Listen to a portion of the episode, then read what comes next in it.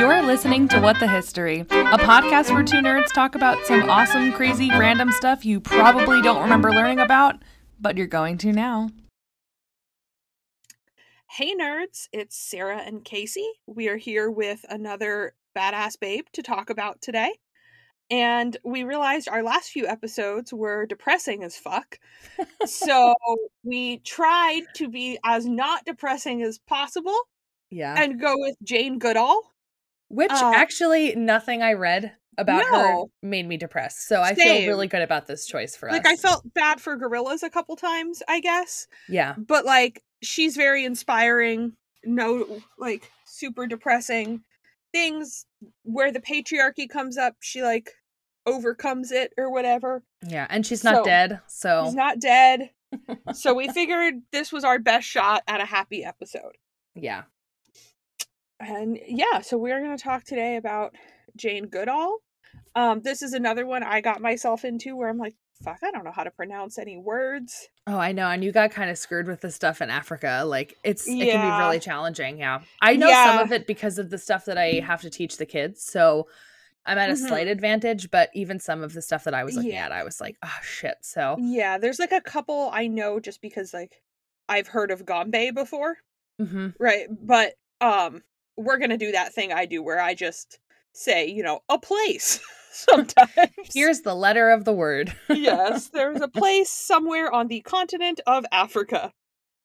Yes, reminder to everyone listening that Africa is a continent. That Thank you very is much. True, a full continent. And she goes different places on it. So sometimes we do say Africa, but there are specific places inside of Africa that are different from each other. Exactly. Yeah. All right, cool. I'll kick it off with her early years uh, okay. before she arrives on the continent of Africa. So Valerie Jane Morris Goodall was born on April third, nineteen thirty-four in Hampstead, London. Her father was a businessman slash engineer. So I don't really know like how those two things are actually related, okay. but yeah, I heard Maybe that he, he was owned an engineering business. So like, that's what I'm thinking. Cause the engineer does come into play a little bit later, but okay. I, I read it both ways. So he's a business engineer uh-huh. and his, his name was Mortimer Herbert yes. Morris Goodall. And her mother was Margaret Mifanway Joseph. I okay. think is the best way to say it. I or she like wrote under the name Van Morris Goodall, V A N N E. Okay. Is that Vanny? I, I don't know. Oh, we're really starting strong. This is the third line in my notes. Right, so. And this is just some like British people shit. I know. This isn't I was even say this isn't even like Africa. This is like British people shit. So we'll yeah. say Van. It doesn't come up anymore. It doesn't even really matter. Um, so when Jane was young, she took a liking to animals pretty early on, so much so that when she was like about just over a year old, her father actually gifted her with a toy chimpanzee rather than the traditional teddy bear in honor of a baby chimp that had been born at the London Zoo recently. And in traditional English fashion, her parents' friends were like horrified by this gift. And they were like, oh my God, this is what a terrible toy to get your daughter. Uh, and Goodall later on like comments on this early memory saying, quote, my mother's friends were horrified by this toy, thinking it would frighten me and give me nightmares, quote. But regardless, Jane actually loved the toy so much, she named the monkey Jubilee, who still cute. to this day sits on Goodall's dresser in London. Cute. Which I thought was just the cutest fucking oh, thing. Dead. And it's funny because, like, I kind of know what they mean when they say, like, oh, this is a scary toy. Because my yeah. my dad, I feel so bad. So my, my grandfather passed away when my dad was two. So my mm-hmm. dad really has no memory of him. I obviously never met him. And when we were kids, my dad had, like, gotten some stuff from my grandma that was that had belonged to my grandfather. Mm-hmm. And one of them was this, like, little tiger stuffed animal that was, like, sixties creepy looking, you know what I mean? Yeah. Like just like somewhat off, but like it was also really worn because it, it was something my dad used like all the time. And mm. its eyes glowed in the dark and Mm-mm. nobody knew that Mm-mm. until we went to bed that night and the nope. eyes glowed in the dark and we like threw the thing across the room and my dad was like really bummed that we didn't like it as much as he thought we would. And I don't oh. actually even know where that thing ended up, but I can totally feel the whole like being yeah. horrified by a stuffed animal. Right. But he was like, no, that's my that's my toy. Yeah, exactly. And I felt so bad. But so I read that and I totally, you know, appreciated yeah. that. Um, so her fascination with animals only got more intense as she got older, especially when her family moved further from the city to Bournemouth. Yep, yep. I'm going to say Bournemouth. Um, yep. One one website that I was reading said that at five years old, Jane would actually hide in a hen house nearby to watch and discover where the eggs came from, from the chickens. Cute. And this always distressed her family, who would like freak out for hours, like, where the hell is she? And then they would find her and they would never scold her. Instead, they would actually encourage Jane to like share what she discovered about where the eggs came from, which I thought was really, really cute. Yeah. So for the most part, her childhood was a pretty happy one um, by most accounts. And she would spend hours playing and exploring outside. Uh, she attended a place called Upland School, which was an independent school nearby their home. And really the only challenges that came were in the late nineteen thirties and early forties with, like, you know, World War Two. And right. Jane's father actually had to work um, in the army as an engineer, which is why that engineer thing kind uh. of came back up. So Jane really didn't get to see him too much. And then after the war ended, her parents actually ended up divorcing. But okay. again, I didn't really see anything that was like overly traumatizing, I guess. Right. That's pretty like basic stuff. Yeah, exactly. Um, so Jane finished school in nineteen fifty-two, but was pretty much unable to afford going to any university at the time. So instead, she just learned how to do secretarial clerical work.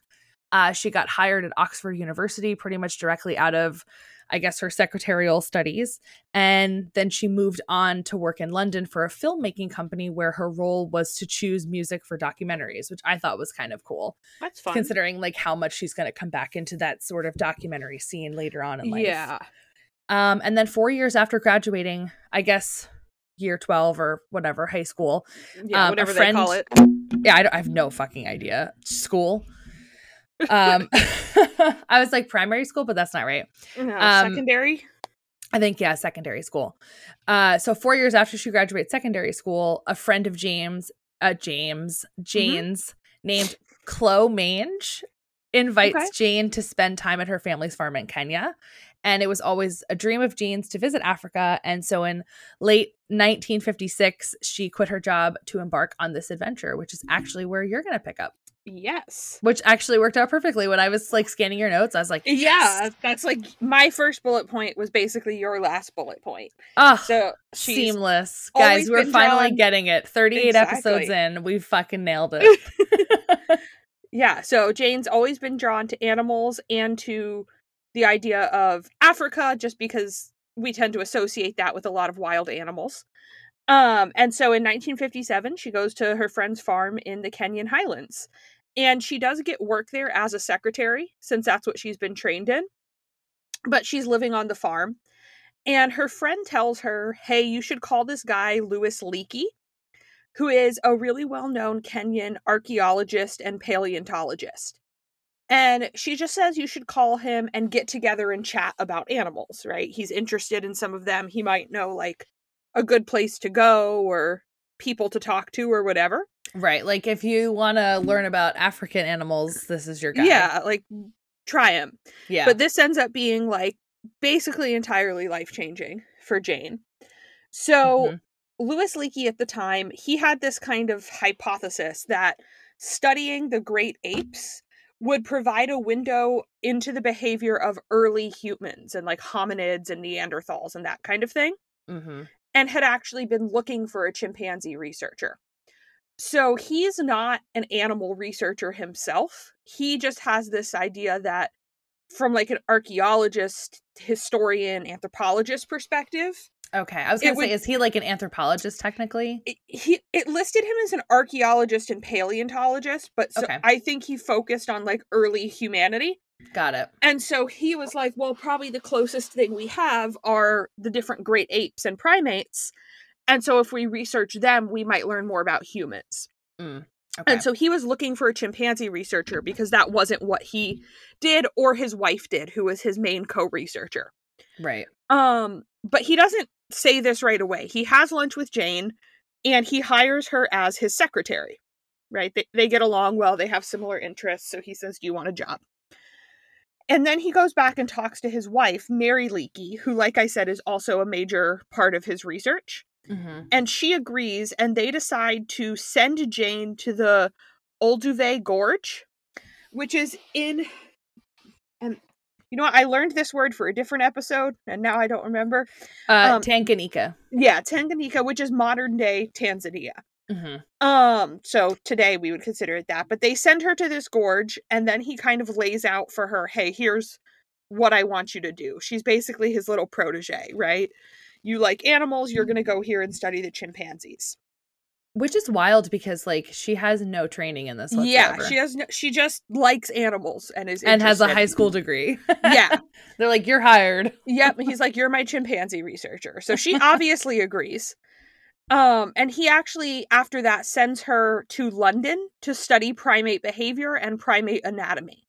Mm. And he raises funds himself for, like, everything she does. So he raises money for her to go to the Gombe Stream National Park. And that makes her the first of what became known as the Trimates, which was mm. three women. Um, so her and two other women who Leakey chose to do this research and basically installed in the national parks. The Trimates. The Trimates. Very cute, I right? I just love that. Like, I don't yeah. even know. I want that, like, on a t-shirt or a water bottle. Like, I want to Etsy yeah. the shit out of that. Yeah, and it's her. It's also Diane Fossey. Oh, wow. Um, and then another woman who I had never heard of her name and don't remember. Wait, is that the same Fossey? No, it's not. It's a different Fossey. I'm like thinking H- of fucking like Lester Hans Fossey, Bob Fossey. Yeah, that's. I'm thinking of um the birdcage when he's like Fossey, Fossey. You know what I'm talking about? Yeah, no, about? that's um okay. that's different yep. Fossey. That's Hans totally Fossey. different Fossey. I am so Diane Fossey is, I think, um, what's that movie? Gorillas in the Mist. Oh, oh, F O S S E Y. Uh, yes, she was an American primate primatologist. I just know Sigourney Weaver played her. That's what I know about oh, Diane Fossey. Shit. I love Sigourney Weaver. Yeah. You know what? You could always do like seven degrees of, normally it's like Kevin Bacon, but I feel like yes. you could also do that with Sigourney Weaver. For sure. For sure. Okay. Now that I'm looking oh. at her, she looks f- pretty familiar. So yeah, she's like the other big name in this besides Jane Goodall. And I'm sure the third person is very like well-known and respected too. And we just have no fucking idea. I just don't remember. But so she's the first of these Trimates who he chooses to do this research. And so there is an element here of like this kind of weird researcher guy who's just picking women and being like, you guys do my monkey research. But thanks to him, like they did it, you know? Mm-hmm. So the chief warden of the park, he agrees to let the, these women come, but he's concerned about their safety. And at first I was like, totally fair. You're going to live amongst a bunch of like wild animals whose behavior we don't really understand. Mm-hmm. And they but, don't either because like they're right. studying them. So yeah, no one really knew much. But then I was like, I don't know if that's what he means by safety because he required her mother to come with her. And I don't think her mother had any like super chimpanzee fighting skills. Oh, this is probably some like so, fifties male yeah, bullshit. I think it ended up being like, this you're also- an unmarried woman alone. And I'm also thinking, too, I pro- we probably should have – I didn't even think of this until right now. We still have a lot of these um, places in Africa that are under European colonialism. So mm, true. There could definitely be a racial component to that, too. Like yeah, true. This white lady's not safe around black Africans kind of vibe, which I wouldn't yeah. be shocked at. So, but yeah. in all these cases, I don't understand why her mom was supposed to. Right, right. Like her mom is like going to have this like secret like, ability. Yeah, like I'm not sure why. Okay, I have some safety concerns. Could you bring your mom? I, I don't really uh, know. Your mom needs to sign their permission slip, please. Right. Like, I, I, I'm not quite sure how that's the leap, but David Ansey, who was the chief warden of the park, required this. So her mom goes with her. And Jane Goodall always credits her mom with, like, encouraging her to pursue this, knowing it was in a male-dominated field. Yeah.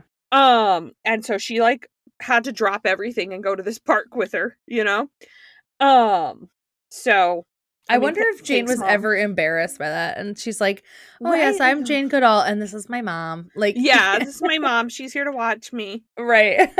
I'm going to study now. Like, I feel yeah. like there may have been this element. But then at the same time, like, I fucking love my mom. So if I were to go study chimpanzees in Africa, I'd be like, Mom, do you want to fucking come with me? Like, I mean, let's, and how let's cool for it. Her mom. Like, I don't have to do the work, but I'm going to live in this national park, like, and see all this stuff. Right, exactly. That's what I'm thinking too. Yeah, but I, just, I don't know. I was like, I don't understand how this is safer, but okay.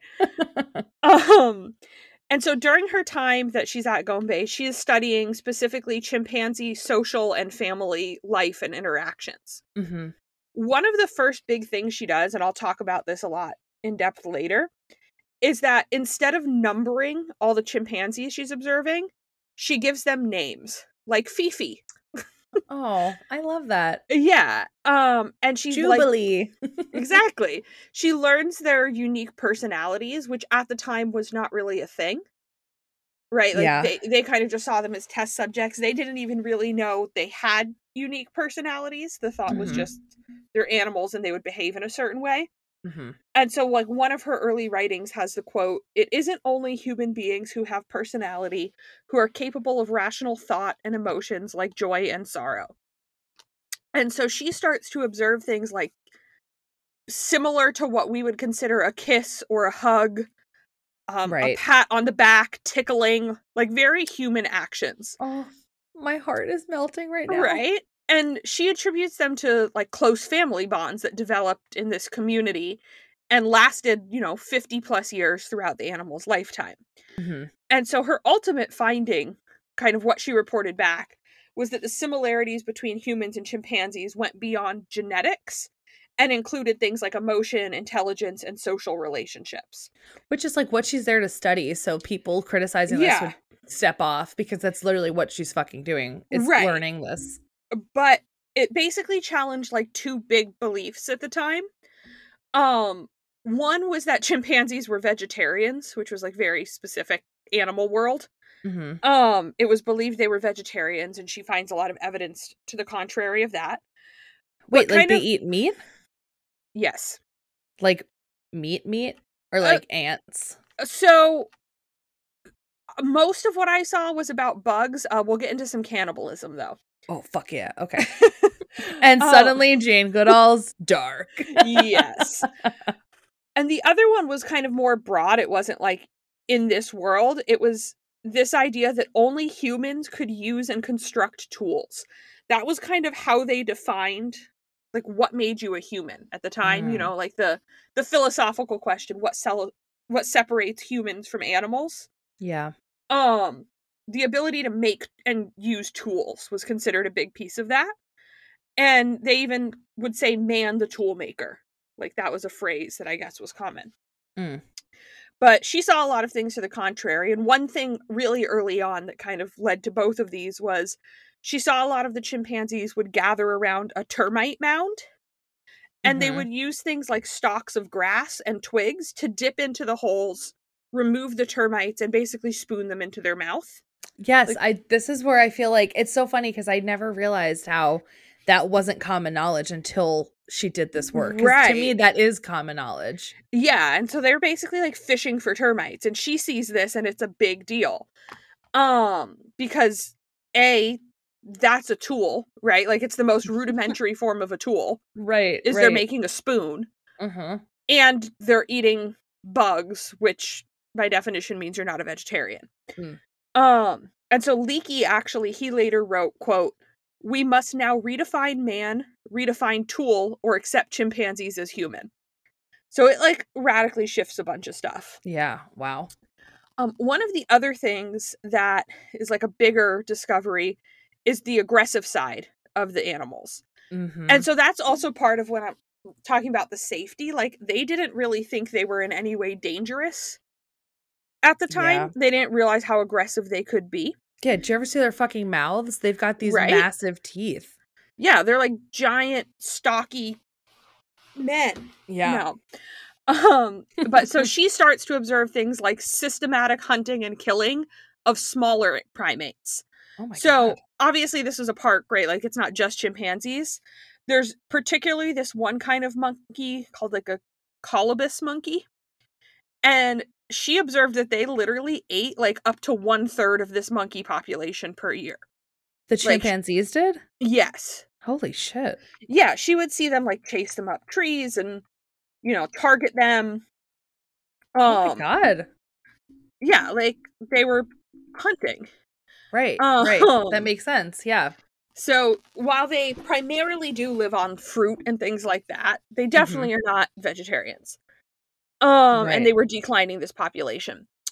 Um, she also saw, so troops were kind of the idea of like a, like a pride, right? It's a troop okay, of like chimpanzees. A, like a community, got it, yeah. Yeah.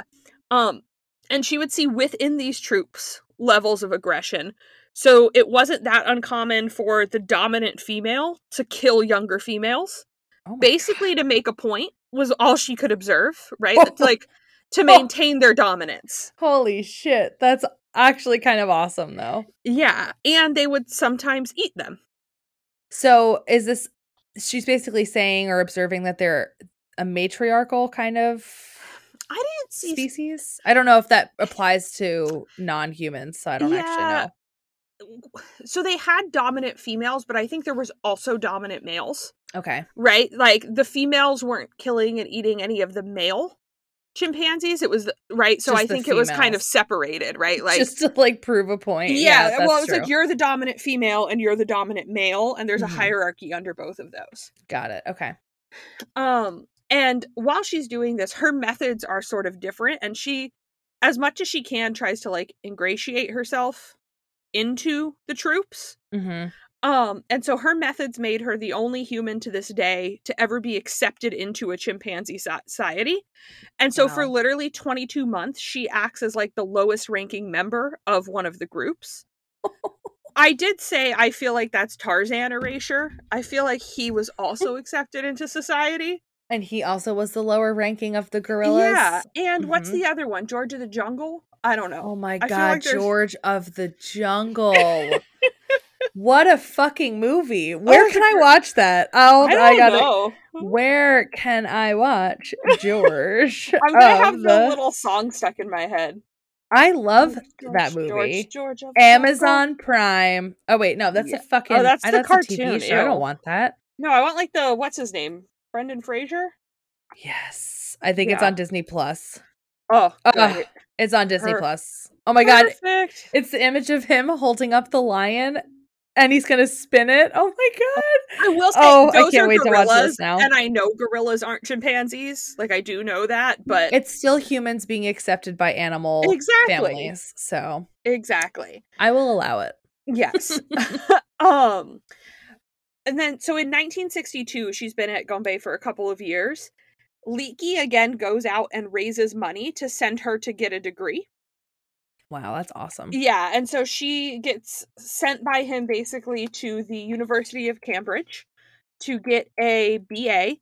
Um, and then she goes on to get a P H D in ethology, which is the scientific study of animal behavior, mostly in natural conditions. So basically... That's so cool. Like, imagine her being in your class, like, one of the only women, and... She's actually been there and she's like seen this shit. So she knows right. better than you automatically. Like that's yeah. so cool. Yeah. And so she does a thesis. Um, she finishes in nineteen sixty-five and it is called The Behavior of Free Living Chimpanzees. So her thesis is basically like her observations. Yeah. It right? seems pretty straightforward. Yeah. Um, and it, it details mostly her time at the reserve in addition to like more research she does throughout the course of her school. But I mean, even like, that's three years from the time she goes to school to the time she finishes her doctorate. Thesis. Yeah. Right. Because like her research is already done. Right. She's like, oh yeah, I already did that when I was in Africa. Yeah. Like, well, yeah, I already wrote some things down. I don't I, know oh, about you guys, but I'm actually the lowest member of a chimpanzee troop. So yeah, like, mm. yeah. Um, and I was confused and I couldn't find a good answer because I saw, like it said she went and she got a B A and then she got the P H D. Right. But a bunch of things actually cite her as the first person or not the first, the eighth person to study there without a bachelor's degree. And so I couldn't actually figure out if she finished her bachelor's. Right. Or she literally just like started and they were like, no, no, no, we're just going to like give you a P H D instead. Yeah. Like she just like skipped ahead to the end. Yeah. Like she's listed as having attended undergrad, huh. but I guess not finishing it. I couldn't Unless quite... it's one of those like honorary degrees that they give people. Yeah. I couldn't quite figure it out because like even Wikipedia says she obtained a B A and then proceeded to where she obtained a P H D. But then it says like she didn't have one. So I'm not a hundred percent sure on that, but she for sure got a P H D either way. I just don't know if they made her do her bachelor's first. Right. Um, so I think she might have like A P'd out of it. It was, I was going to say it was also the sixties. So like nothing mattered. That's accurate. Um, and she did later get a, an honorary doctor of science from um, the University of Tanzania. Oh, wow. That's cool. Yeah. So she has honorary degrees too, but she did do her P H D on all this and Leakey did fund it. Hmm. And so that's what I've got on her kind of early time in Africa and her Gombe research and how she really gets into this.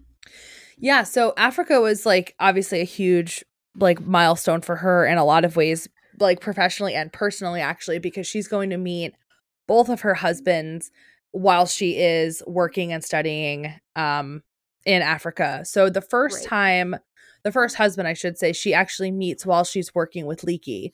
And his name was Baron Hugo van Lawick, who was a Dutch nobleman and a wildlife photographer, which sounds so fucking cool. Yeah. Like, what a life. Ugh. So anyway, he actually, so Hugo began filming and photographing chimpanzees in August of nineteen sixty-two. When he soon encountered Jane, and then the two were married about two years later on March twenty-eighth, nineteen sixty-four, when Jane was about thirty years old. And they lived together in Tanzania and worked together, and they both, you know, worked at Gombe and other locations depending on wherever their research took them in Africa. What? So a fun fact is during her marriage, she became known as Baroness Jane van uh-huh. Lawick Goodall, which Amazing. Is so cool. So do you think she was like the lowest member of Chimpanzee Society, but then she was like, guys, I'm a Baroness also. Like, I'm also in charge. Well, like, I don't know what the, like, of the echelons of society, where is a baron and a baroness? I feel like they're also the lowest. Yeah, that's true. They're, well, they're like low royalty, but if you're not royalty... Like, I don't have a title. A baroness is certainly higher than me.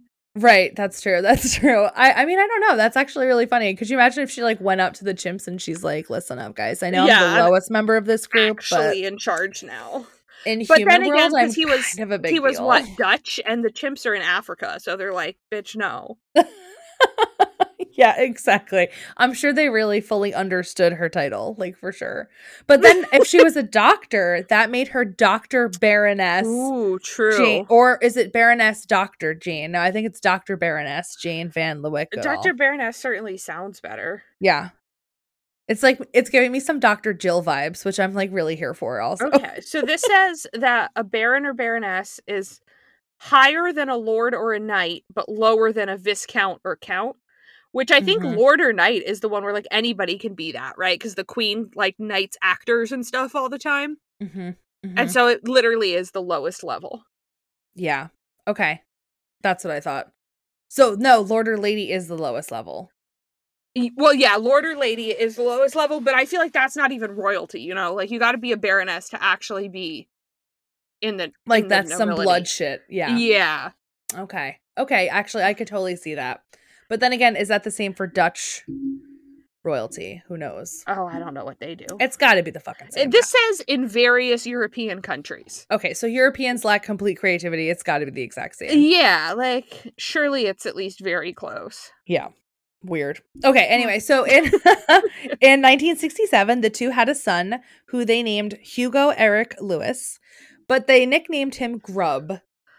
So she showed up to the chimpanzees like, this is my son Grub. Also, I know you're cannibals. Yes. And also she showed up to the Dutch high society saying, this is my son Grub. I know you're cannibals. Yeah, but I feel like someone's going to eat him.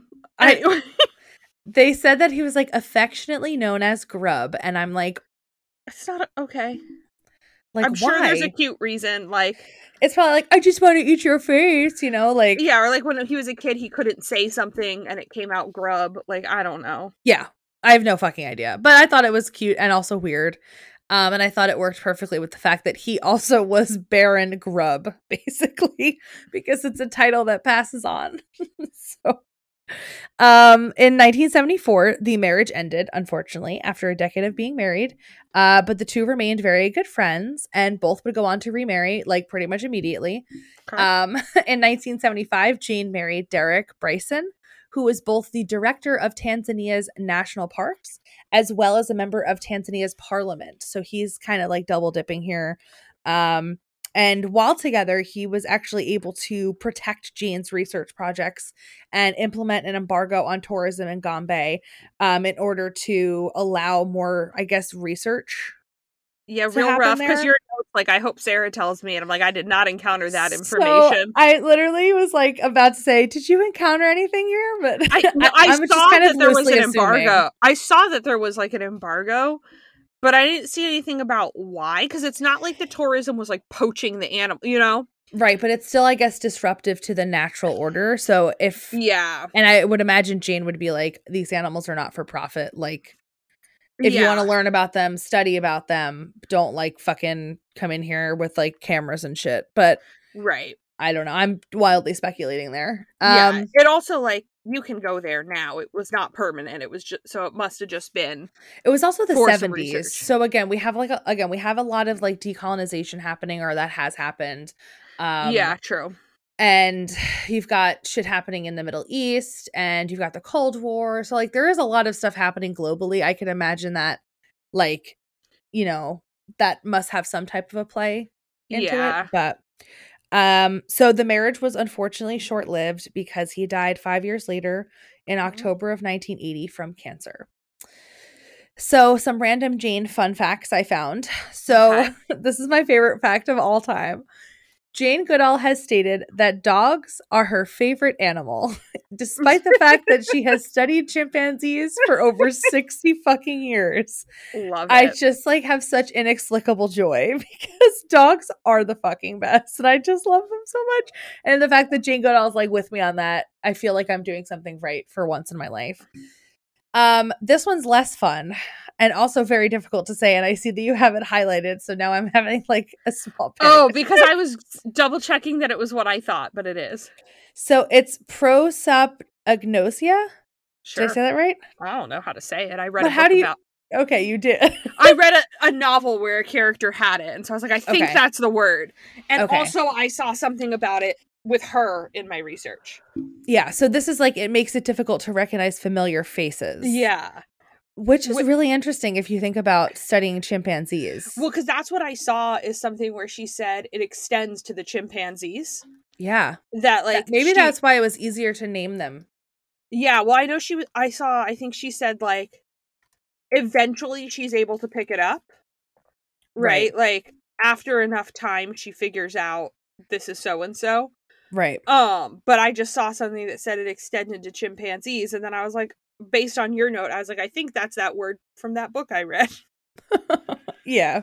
Um, I didn't do too much research into it, but it seemed to be like something that's actually more common than people think. Yeah, and there's like levels of it, right? Like right.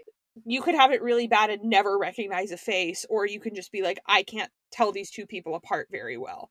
Mm-hmm. Yeah. And I think that's like, like I said, I think the fact that she used other characteristics to identify the chimpanzees was like part of just her unique yeah. exposure to it, and also her unique experience with it. So. Right. And probably why she was good at picking up like, oh, they have personality differences. Mm-hmm. Like this one like likes that. to tickle their little baby, and this one likes to eat all the other females or whatever. Right. Yeah. Exactly. Those just are like very... Those... Those are very drastically different personality traits, but I thought that they were worth identifying, just so everyone That's knows. That's fair. Um, so something I found super interesting was her like little segment on religion and spirituality, mostly because I'm on this like weird spiritual journey of my own, and I was kind of curious to see what this like crazy smart woman believes. So okay. She was raised in a Christian Congregationalist family, and as a young woman, she took night classes in something called the theo theosophy theosophy, okay. which is like theology philosophy blend. So kind of, although actually, if you click on it, that look at the picture, the logo. Theos. It's a problem for me. Theosophy. Theosophy. Oh, weird.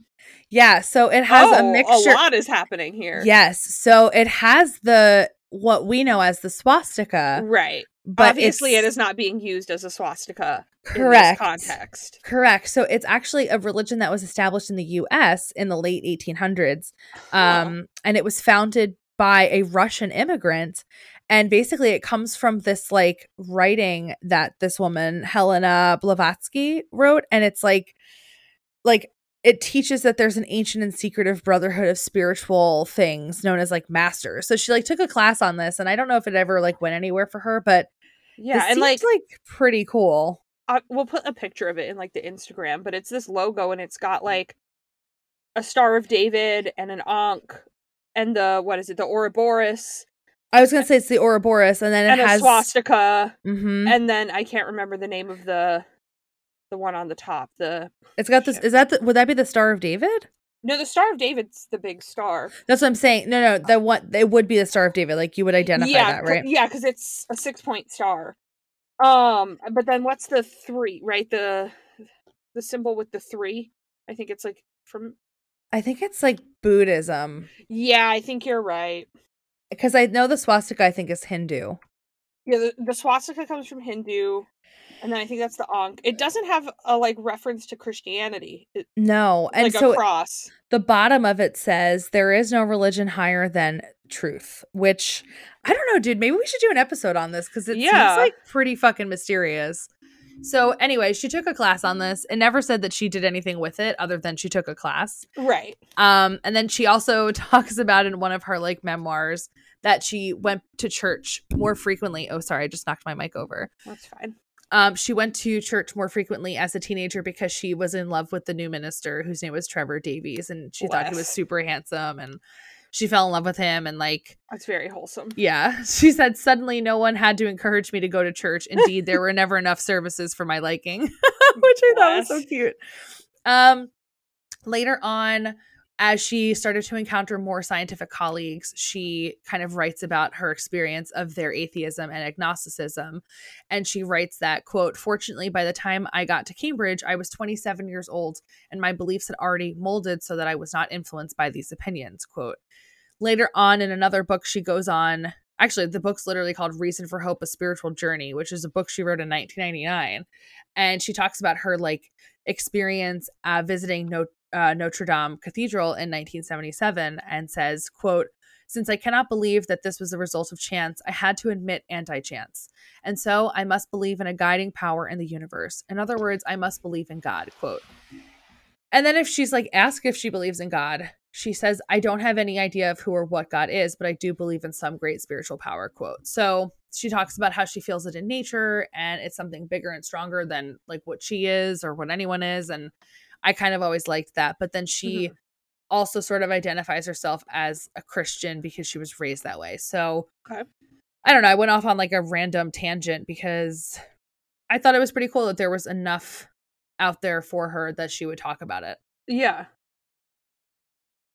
So the next part is going to take me seven thousand years to go through because okay.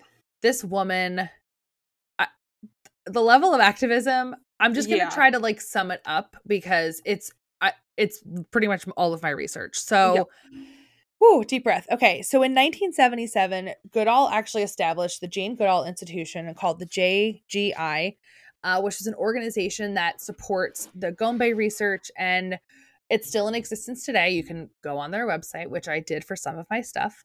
And basically, this institute is just, like, what makes her and the others a global leader in the effort to protect chimpanzees and their habitats. So it has nineteen different offices around the world, and it's widely recognized for its community-centered conservation and development programs in Africa. And one of the things that I was actually seeing was I was kind of concerned that this was going to be some like white saviorism bullshit. Yeah. It actually really isn't. So it's not, because I have a after this criticism section and I was like, oh shit, let's get into it. And it's literally just like, well, her research methods. Yeah. And it's actually like, it's as minimally invasive to African communities as possible. It's mm-hmm. more like, here's what you can do to like protect chimpanzees. Right. And it's not so much like, here's what you can do with indoor plumbing or some yeah. bullshit like white people stuff that right. Here's happens. Why we should have chimpanzees as pets. Like- right. Right. Exactly. Um, so it's nothing like that, which I was super um, relieved by.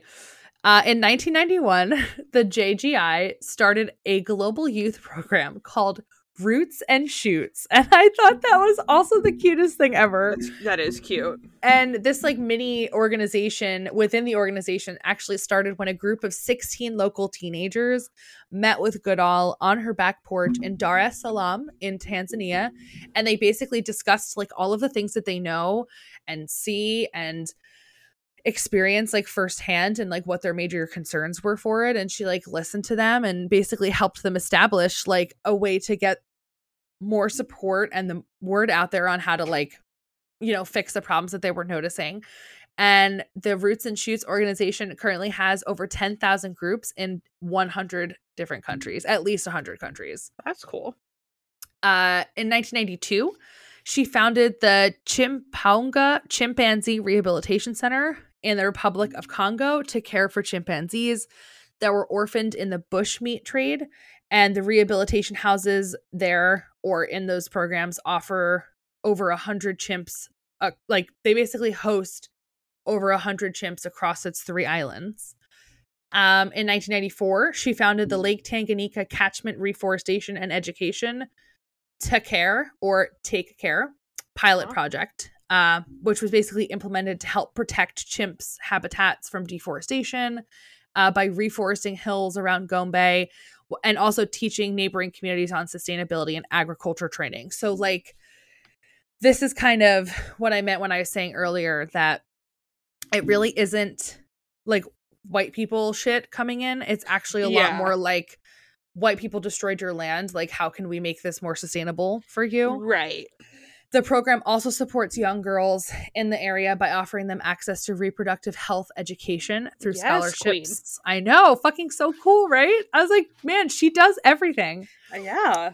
Um, in the mid nineties, her handwritten notes, photos, and data were all moved from her home in Dar es Salaam to the University of Minnesota, which I think is such an interesting and random Minnesota. fucking place, Minnesota. And that's not at all what it sounds like. And I understand that my my poor Jersey accent is like, oh, I can't do accents at all. So, so I'm like, don't you know? But I don't know if that's Minnesota. So, oh, oh let's. But that then is, I also that is say that. You learned it on Wine and Crime, probably. But I also say I've also said oh before, like. Before I listened to it, I was like, oh, excuse me. Like, uh, because I'm constantly apologizing. That's probably right. really what it is. I mean, yeah. Um, so the University of Minnesota held the Jane Goodall Institute Center for Primate Studies um, for several years until um, March of two thousand eleven when Duke University. Oh. Oh, I know. I was like, oh, it's coming back. Uh-huh. Look at that. Um, Duke University actually announced that the archives would move to their um their school and would be overseen oh. by I don't know if it's Anne E. Pusey or Anne E. Pussy, but I don't I, think it's Pussy. I know it's probably Pusey, but it looks like Pussy when you look at it. And it also kind of could be Pusey, which makes me think of Orange is the New Black. True. But I don't I don't think it's that. So I think it's Pusey. But what a terribly unfortunate last name for yeah. a teacher to have. Ooh, yeah. um, Miss Pussy, Miss Pussy, and it's Anne E. Pussy. So like it just okay. Yeah. Uh, just like having to hear that, I feel like would be so traumatizing. Wait, I'm um, sorry. I just went to see if Wikipedia had a pronunciation. They don't. But oh no. oh no. Her, so her husband, she was married for twenty years. Yeah. To a man whose last name was Packer. Oh my god. And so I'm just hyphenating in my head, right? Oh no. no, wait, wouldn't Pussy oh Packer. My god. Oh god. The Pussy Packer family. And honestly, Packer pussy is not better either. No, it's not. Oh, I'm so okay. Well, I'm twelve. This woman is also smarter than you and I will ever be combined. In oh my God, yes. This, I'm so sorry, ma'am, if you're listening. Also, if you're listening, please email us at w two history podcast at gmail dot com. We'd really love to hear from you. She won't be doing that. She will not be doing that. Um. so, uh, Anne, I'm just going to call Doctor Anne. Anne. Doctor Anne, Anne is the chairman of, or was the chairman, I don't know if she still is, of evolutionary anthropology. And she actually worked with Goodall in Tanzania for quite some time. Uh, Jane's activism began to change over time, and she actually credits the nineteen eighty-six Understanding Chimpanzees Conference, which I did not know yeah. was a thing, but I, uh, with shifting her focus from observation of chimps to a broader and more intense concern with just animal and human conservation in general. Mm-hmm. Uh, she is the former president of Advocates for Animals, which is an organization based in Edinburgh, uh, which campaigns against the use of animals in medical research, zoos, farming, and sport. Um, Jane is a vegetarian and advocates the diet for ethical, environmental, and health reasons. And she's been super openly critical of people who say they love animals and then eat them. So I just deleted the quote that I had originally because I felt like a trash person. I had a chicken burrito today and I was like, oh. Like I was eating my chicken burrito as she's talking about like the mutilation of animals. And I was like, mm, it's fine. Okay. Um, but at least she's not vegan. So true. And that's a direct insult to people who are vegan. vegan. No, I'm just kidding. I have a couple of vegan friends who might be listening and I'm really sorry. I'm just messing with you. No, the vegans I know are not annoying vegans, but they're no, are- I don't. I- There I don't know any annoying, annoying vegans. vegans. Yeah. And I don't know any annoying CrossFitters either. I feel like I have to just throw that out there too. I just don't know any CrossFitters. Yeah. I was going to say you would know because they wouldn't stop. Yeah. Uh, she's very outspoken when it comes to environmental um, advocation in terms of looking at the effects of climate change on endangered species, such as chimps. And Jane and her foundation collaborated with NASA, which is so fucking cool, okay. uh, to use satellite imagery from the Landsat series in order to help fix the effects of deforestation um, and uh, like not just on chimps, but also local communities in Western Africa. So basically they used the information they got with NASA to offer villagers information on how to reduce activity and preserve their environment more effectively. Uh, in two thousand, she founded the organization Ethologists for the Ethical Treatment of Animals, which I believe is a collection of ethologists who believe in treating animals ethically. That's um, a good guess. That's my guess. A lot of eth sounds. So yeah, and my tongue is super dry, so I don't actually know what that even sounded like until sounded I go beautiful. In and edit this. Thank you.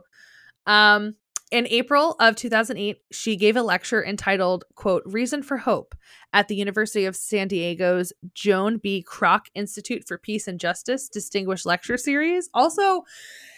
Why the fuck are all of these names so long? I think that's yeah. what half of this research is, is just really long titles. Yep. Um, then in the same year, she demanded the uh, European Union end the use of medical research on animals and ensure more funding for alternative methods of medical research. In the same year, May two thousand eight, she controversially described the Edinburgh Zoo's new primate enclosure as a, quote, wonderful facility, where monkeys, quote, are probably better off than those living in the wild in an area like Budongo, where one in six gets caught in a wire snare, and countries like Congo, where chimpanzee Congo, where con- where chimpanzees, monkeys, and gorillas are shot for food commercially, quote. Okay. This statement went directly against literally what the Advocates for Animals position on captive animals is. Yeah. So. In June two thousand eight, she confirmed that she'd resigned the presidency of yep. the organization, which she'd held since ninety-eight, and she cited her busy schedule, explaining, quote, I just don't have time for them. Yes, I loved it. Because I saw this when I was doing criticism, but I took it out since you had it. Um, and it was just beautiful.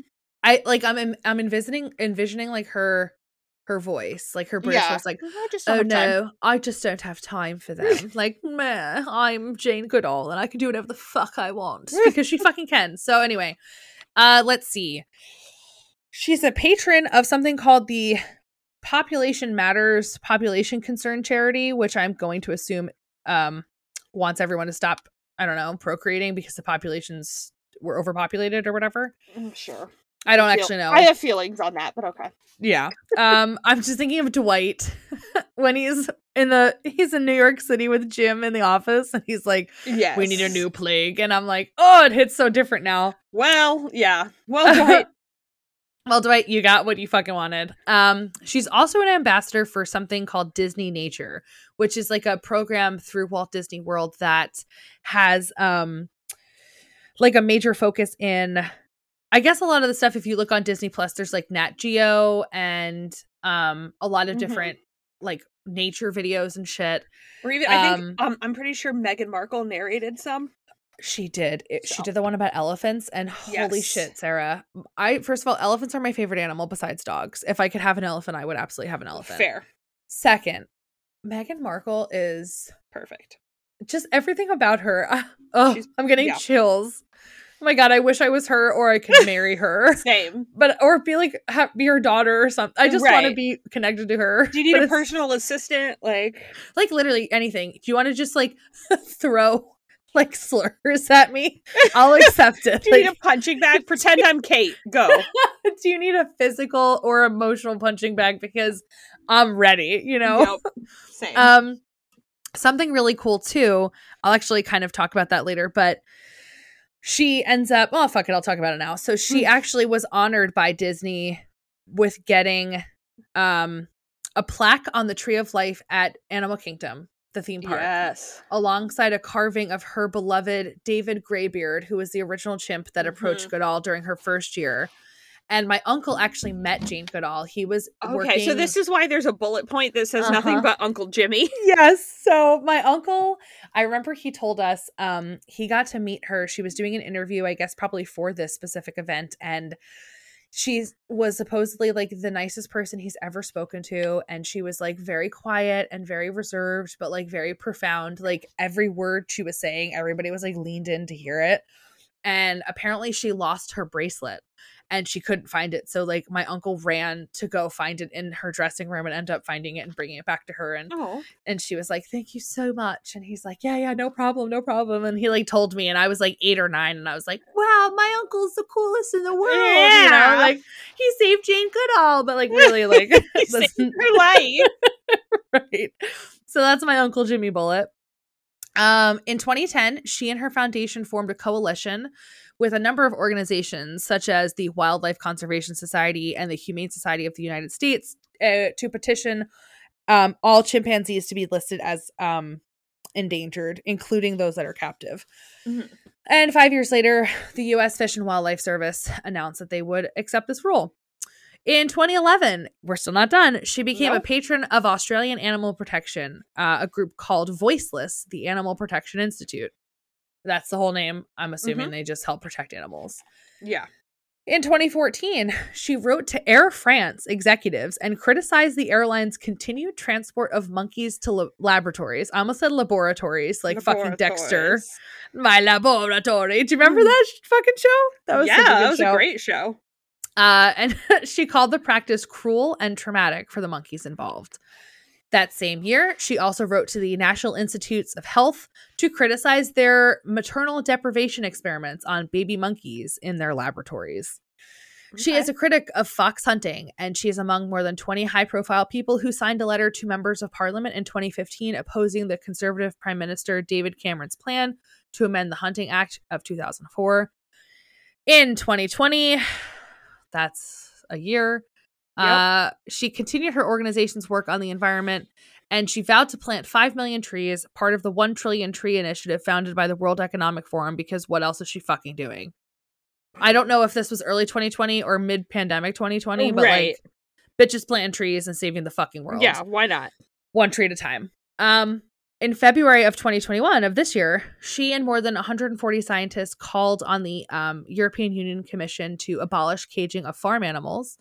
And today, Goodall devotes literally all of her time to advocacy on behalf of chimps and the environment. She travels nearly three hundred days a year, and she's also a board member for the world's largest chimpanzee sanctuary outside of Africa, a place called Save the Chimps in Fort Pierce, Florida. Because... Sure. Why would you not have a fucking chimp rescue in the middle of Florida? Yeah. Uh, she's been awarded multiple honors. During August of twenty nineteen, she was given um, the honor of being pretty much made into a bronze sculpture uh, that was placed in Midtown Manhattan alongside nine other women as part of the, quote, Statues for Equality project, because what women really want is to be fucking memorialized in a statue and not mm-hmm. given legitimate rights over their body or Can I you know, have both? Income. Right. Like, I do want both. I, the statues are cool as fuck, but, like, also, could you do something real, too? Um, I mean, yeah. Some of the other honors that she got include being named a Dame Commander of the Most Excellent Order of the British Empire. Fuck yeah. Forget Baroness. So fucking cool. Um, and she also became a United Nations Messenger of Peace in two thousand two. Other honors include receiving the Tyler Prize for Environmental Achievement, the French Legion of Honor, the Medal of, Tanzan- uh, Medal of Tanzania, Japan's Kyoto Prize, the Benjamin Franklin Medal in Life of Science, the Gandhi King Award for Nonviolence, and the Spanish Prince of Asturias Award. Uh, like I said, she's honored by Walt Disney World, and she is memorialized in the, I don't know if I, do you say memorialized because she ain't dead? Commemorated? I don't know. She's I don't commemorated, know. commemorated, memorialized. That means she is dead. In twenty ten, Dave Matthews Wait, and Tim Reynolds. Can we go Reynolds... back to Disney for a second? Oh yeah, I just absolutely. need to share a vaguely related thought about Animal oh, Kingdom. God. Yes, which is that so the the wildlife reserve at Animal Kingdom that you can like go on a safari in. Oh no, are you going to tell me something really bad about no, it? No, no, I've actually heard okay. pretty good things. Because I actually really enjoyed it. Oh, yeah, it's it's just, it's called the Harambe Wildlife Reserve. It is. And right next to it is the Gorilla Falls Trail. Oh, I And even... every time I go as a bad person, I laugh because there's a big sign that says Harambe Gorilla Falls. And um, have I you ever we, heard the... I think Sorry. we should start a conspiracy theory about it. So... Disney definitely had something to do with that, first of all. Second of all, yes. Have you ever heard the Dicks Out for Harambe song? Yes, because, okay, okay so the same trip I was on where I discovered this. So it was like, you know, a year or two after the Harambe thing. So it was still like an internet meme. Which is still um, such bullshit, but. Yes, but that same year, um, I just have this memory. We were also at Harry Potter World.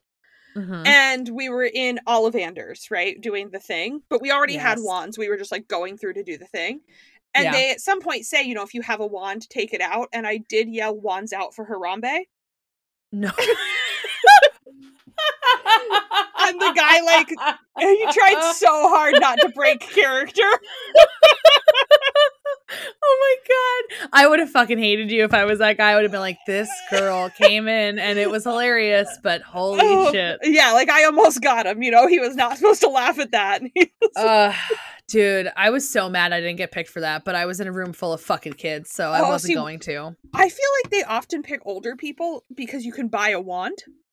You just have oh, to... If, if I had... been chosen, I would have bought five fucking wands. Okay, my but best no, they friend picked, like, and I, a six-year-old. No, my best friend and I got picked together. Like, we went in and they oh. separated us because they do it by height, and she's a lot shorter than me. Okay, and we were teasing each other, right? Like, she got pushed to the front with the kids, so I was like, "Sucks to suck." And they must have seen us, and they picked us together, and then we got matching best friend wands, where oh. the like core was um a heartstring from the same dragon or whatever shit. Oh. Um, and then you know we bought two interactive wands, obviously. Yeah, of course, absolutely. I also got mad because I didn't get picked for Belle's story time at Disney a couple times. Oh, years ago, that's fair. But, yeah, you know what? It's fine. I worked through it. Um. But I'm still upset. You know, I'm yeah. still... I just want to be appreciated. That's fair. That's fair. Um, oh, I'm still not yeah. even done with her fucking honors, dude. I know. I'm, I got so distracted. No, but just fine. When I think of Animal Kingdom, I think of Harambe Gorilla Falls, and I got distracted. Well, it was very challenging to not just start, like, chanting Dicks Out for Harambe in the middle of it. I mean, I yelled wands out for Harambe at Ollivanders. So. I know, but it's not shouting the word dicks at a child's park. I mean, fair. I did see elephants there, though, and it was in...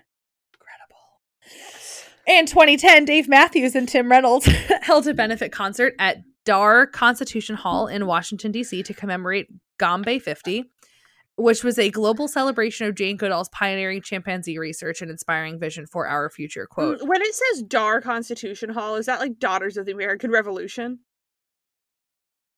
Oh, it has to be. Let's see. Dar. It's got to be.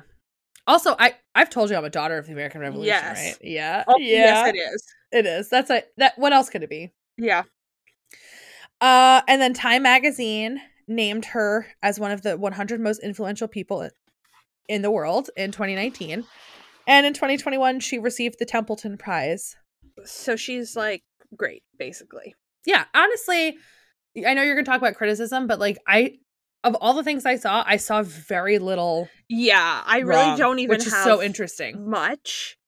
Um, like, one of the bigger things was the, the piece you talked about, her quote about the zoo, mm-hmm. that people thought, like, really contradicted a lot of her work. Yeah. Um, the only other thing that was even close to, like, a scandal was in twenty thirteen, there was a book called Seeds of Hope that she okay. co-authored. And they they paused the the release of it due to the, quote, discovery of plagiarized portions. Right. Um. And so basically there was these plagiari- plagiarism claims, and they were true, but basically what it was is they just weren't properly citing websites. Okay. So, the, and it literally was like, these portions were attributed to websites about organic tea, tobacco, amateur astrology, and one of the websites was actually Wikipedia. um so, so it used Wikipedia in her book, I guess. Oh, that's funny. Right. And it, so it was just like portions where they didn't properly quote or cite their source material, right. which is technically plagiarism, but like not as bad as plagiarism sound, you know. You hear that, mm-hmm. you're like, she took someone else's research. It's like, no, yeah. they just like fucked it up. And so she apologized, um and basically said that, right, like, my team will take care to like properly do this. They pushed the book out a year. They added fifty-seven pages of end notes. Oh, wow. And it got published the next year. So like she went hard. Yeah, but that's like the next biggest scandal. Um sometimes you have to though. Like, I remember when I was one year I had to do like my mid-year evaluation, and it was the first year I was doing theater. Yeah. And my mid-year stuff was like just empty. And my vice principal, who was observing me and he was my like evaluator for the year, like halfway through, he's like, yeah, you really need to have some stuff in here. He said, but please, for the love of God, do not overflow this at the end of the year. Like, I have to read everything you input into this. So yep. don't don't stress yourself out. So I put like fifteen things in each section, and there's six sections. And he emailed me and he was like, I literally hate you. And I was like, well, I got to fix my shit. And that's literally what she did. So good on yep. her. Um, The rest of the criticism has to do with her, like, research methods and techniques. So I kind of said at the time she saw things, like, in, she was doing things differently, right? Like, now we see her naming the chimpanzees instead of numbering them as kind of revolutionary for research or just generally good. Mm-hmm. But at the time, that was actually really highly criticized. Um, people did not like that she was naming the chimps. Hmm. Basically, they were saying it was an emotional attachment to her subjects, right? By by naming them, she was attributing features to them and, like, becoming right. close with them in a way that a good researcher wouldn't, is the argument. Um, yeah, like favoritism, basically. Yeah, and so it was a lot about, like, objectivity. Um, there was a lot of belief she was inserting herself into the experiments, right? Like, by becoming part of the group. On one hand, that's a way to observe. On the other hand, they would argue that, like, it altered behavior, right? So the chimps were more aggressive because she was there or something like that. So, and like, so, her her being there made things not as natural, basically? Yeah, that was mm, basically okay. it. Um, which I can see the argument for that, right? Like, she wasn't purely observing. She was... like creating situations to observe. So like mm-hmm. one of the big things was feedings, right? She would like initiate feeding events to observe how they like interacted with each other. Right. And she has said since then, like, that probably did contribute to the aggression she saw, but it didn't create it. It just altered the level. It like exacerbated the situation. She exactly. didn't like actually make it happen. Yeah. Yeah. And it's like, there's no way to know what it would have been like if she wasn't there. But basically, a lot of the criticism was she's inserting herself and it's making the results not as valid. Mm-hmm. Um, that part I can see more. They also just really didn't like that she used human-like words like mood or adolescence and things like that. Which because, yeah, but like I said, at the time, they really didn't think of animals as akin to humans. Mm-hmm. And the fact that she was like, no, they're basically like rudimentary humans. um, right, like at some point there is like a similarity or some type of connection. Yeah, exactly. Like it, just like even looking at like their their hands or paws, I don't know what yeah. the fuck you call them. Just like that's in- so yeah. eerie to me. It's so cool, but it's so similar. Yeah, but I think now that's more accepted, right? That like we're very similar to primates. Mm-hmm. And at the time it was not as accepted, and probably that's because of her. At least in part. Um, but so that was the other criticism she got. But there were people at the same time arguing that, like, without the level of interaction she was doing and the way she viewed the chimpanzees, like, she wouldn't have been able to see anything at all, right? They right. would have, like, if she hadn't integrated herself into the troop, they might have hidden behaviors from her, or she wouldn't have had access to certain things. Yeah. And, like, there's no way to really know, but that was kind of the argument. Um, it is worth noting more recent studies don't show the same level of aggression she observed in her original Gombe studies. Okay. Um, there is still aggression, but it's not as severe. So a lot of those like systematic hunting and killings, the cannibalism isn't as common. Mm. But there's also probably something to be said for the amount of tourism and them being more used to humans. Mm-hmm. Um. And so, but like I said, even she said that the way she was doing it may have amped it up a bit. And and she, like, inserted herself into their fucking troop. Like, right. That's, and like, no one crazy. Has done that since, so. But just her ability to do that is, like, whether, I don't know anything about, like, science and shit like that in no. this sense, but, like, I would imagine that's a pretty good fucking firsthand study. I would think. Um, so. Yeah, but so that was literally the criticism, was pretty much just like academic. Is this the right way to observe animals? There's no perfect answer type thing, right? right? Like there's probably some things about it that were better, some that were worse, and you just have to decide like how you get the information. Yeah. Um, and that's really all the criticism. I I did not find anything where she was like, man, I love Donald Trump or something like that. There was... nothing crazy. That's like the first that you go to. It's so well, good. I was trying to, you know, like if you Google. No, I know. Like, I sure I, did Google Jane Goodall problematic just to like check. Yeah, and I I did too because I was curious. And yeah, that's how I do my criticism research is. Which is like really refreshing. Like I have to say, we always end up with like even like when we did R B G, right? Like yeah, she had problems, which like everybody does. And that's not to say that, you know, Jane Goodall's fucking perfect, but like I mean she seems to be pretty damn close. Like yeah, I found a couple blogs of people who randomly really hate her, but nothing like uh-huh. real. It's probably just a bunch of like old white men, right? Like I, I don't like her, she seems yeah. mean or whatever. right right she doesn't smile, like yeah, like or op-eds or whatever, like, but there was nothing Baroness. I could find where it was like here's a thing she said that was really an issue and she supported, and like, or like, you know, she did this for the chimpanzees and it pushed a bunch of people out of their homes or something mm-hmm. like that. Yeah. Um, and so she's great. And this is an uplifting episode. Thank you for your time. Yeah. Thank you guys for listening, because straight up, I, we've been really like heavy hitting. I mean, we did yeah. fucking childbirth, Jack the Ripper. Well, what yeah. else did we do? We did a couple Even other Doris like, heavy Duke, ones. There was like some murder involved. Yeah, and she kind of went like insane. So yeah, there was definitely some some dark elements. Um, but for this episode, we only had light cannibalism, and I yeah. think that's a really big step for us. So agree. Um, so wands out for Harambe, everybody, mm-hmm. and we will talk to you next week. Bye. Bye. Thank you for listening to What the History. Please remember to rate, review, and subscribe on Apple Podcasts, Spotify, Stitcher, or wherever you get your podcasts. You can find us on Facebook, Twitter, and Instagram at W T History Pod. If you'd like to email us, you can do that at w t history podcast at gmail dot com, and we'd love to hear feedback or episode ideas or anything else you have to say. You can support us on Patreon by visiting patreon dot com slash w t history podcast and get exclusive access to even more nerdy stuff.